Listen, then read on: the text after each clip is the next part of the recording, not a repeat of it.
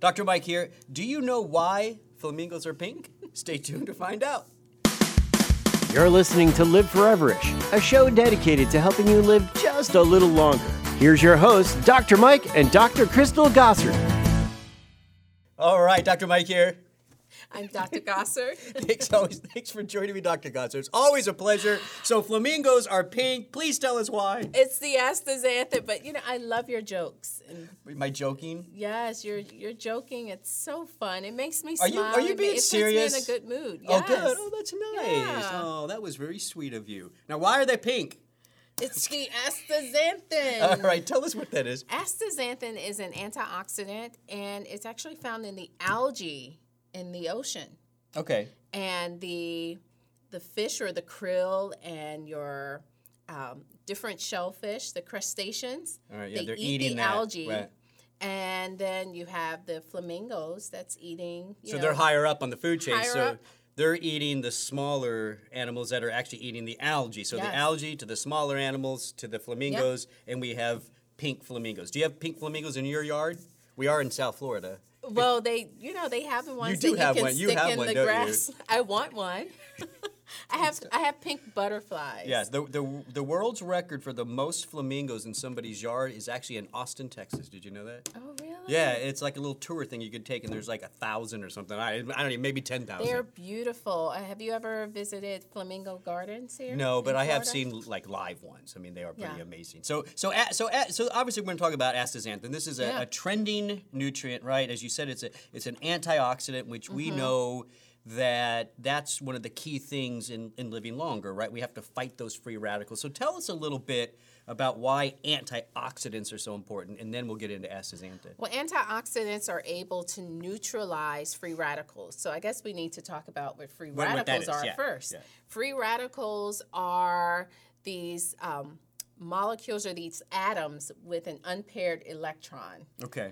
And he always laughs because, you know, I, I get super technical. Well, that's good, but that's they what it are. is. Yeah, They have the it is what unpaired it is. electron, and their goal is to try to pair up and fulfill that uh, that electron. They don't- they then don't like to be go- alone, No, basically, so right. then they go and they steal electron from other atoms. And then- Destroying some of that other atoms that exactly. they're taking it from. So See, okay, this is how that's you have good. molecules being destroyed in cells and tissues, and when those free radicals build up, that's when Yeah. you have oxidative stress. Right. So I think also too, uh, m- you know, m- maybe to relate it a little bit more to what our everyday lives, Mm-hmm. you know, free radicals often come from oxygen-based molecules, Yes. right? So that's what that's where that word oxidative stress. Yes. Mm-hmm. Um, Many of our our chemicals, our pesticides, uh, are all oxidative. They're, they're oxygen-based Yes. free radicals, right? Yeah. Exactly. And of course, we get lots of free radicals from the sun, so UV. Yeah, just the sun Radiation, itself. yeah. Even just normal metabolism, right? We Yes. develop some of these Yes, free and the radicals. mitochondria. Yeah, and so these are damaging. Um, really, honestly, oxidative stress and reducing that is a pillar of longevity. We've talked about it at Life Extension f- for since 1980, what one when we started. I mean, it's Yes. like and you know, one thing about um, about astaxanthin, it is one of the strongest antioxidants. And I so when found you- this interesting. Yeah. Yeah, antioxidants. So the way they work, they quench or they neutralize free radicals by donating those electrons.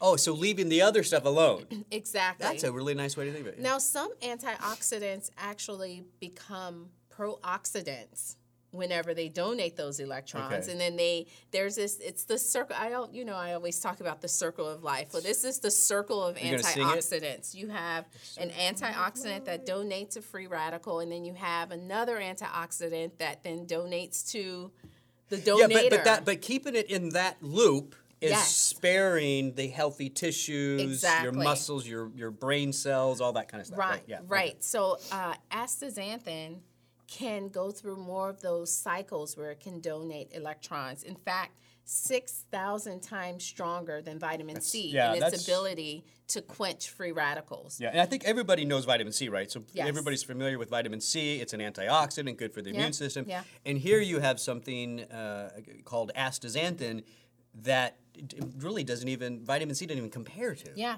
And well, the thing is, the astaxanthin, if you look at the molecule, it's it's long. Hmm. So it has more of the electrons to donate, and it also can go into some of the the watery parts of the cell and the fat soluble parts Right. of your cell. So it can really quench those free radicals in places that you know a water soluble antioxidant like vitamin, C, vitamin C can't get to. can't get to. Yeah, yeah, yeah. Yeah. Mm-hmm. So it's almost like it's it's more comprehensive in where it's able to work. And Exactly. because it is that longer antioxidant, it's able to to make those electron exchanges Exactly. more often. Yeah. Mm-hmm. So that's where its power comes from. There was some, you mentioned some other ones, wasn't there? Like eight hundred times. Yeah, 800 times stronger than CoQ10. We all know green tea. Yeah.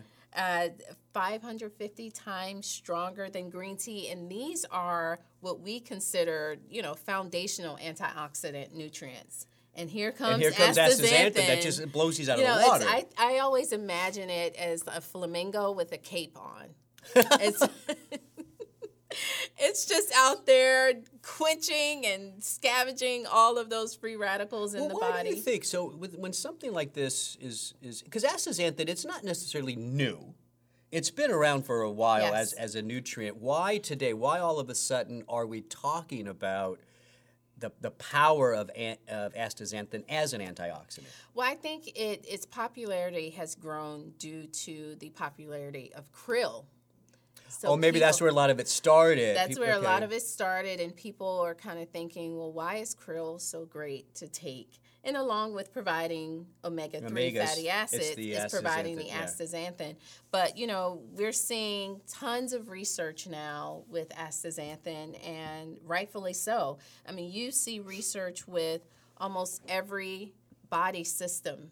You know, the brain, the heart, circulatory system. The uh, joint support. I mean, you're seeing it. It's one. for- Yeah, it's really one of those uh, you know comprehensive nutrients that can protect many s- different cells and tissues Yeah. in your body. the immune system. Uh, yeah, and it's it's and it's so simple. Mm-hmm. Ve- It's it's it ultimately is just an antioxidant, but it's it's unique and it's powerful, and that's why we're talking about it. Yes, and it's beneficial at many doses. You know, as low as Okay. two milligrams. I was going to ask, what's the average dose? Yeah, up to about 14 milligrams. But what's important is to uh, to think about which body system you're wanting to support and make sure you're taking the dose Okay, that makes to sense. support that body system. For example, eye health um, is beneficial with helping if you're sitting in front of the computer all day. Me. We You. all do, you know. If you do a lot of reading, astaxanthin is beneficial, but at the six milligram dose. Okay. But if you're taking it for, you know, for just general antioxidant support, maybe four milligrams, two to four milligrams. A little bit can be lower in ben- that, yeah. Exactly. Maybe for your brain, heart. If you have heart, you know, disease or something like that, you may do four to six or something. So You have to exactly, kind of, just to kind of support Yeah. the, the cardiovascular and I know, and I know that's system. that's one of the, the gaps I think in in our industry supplementation is is knowing really what that key dose is. Yes. Mm-hmm. You know, we don't. I don't know uh, uh, if, if the audience knows this, but you know, it, it costs a lot of money to do dosing trials to figure out exactly how much we should take to get the peak amount in your body, and Mm. Mm-hmm. Right. and so often we have to pull this dosing information from a bunch of different sources. Yes. To kind of tease it out where we think. That yeah, best but dose you is. look at the research. For example, there is a, a study with uh, healthy middle-aged uh, adult, um, elderly subjects with age-related forgetfulness. We all kind of have those.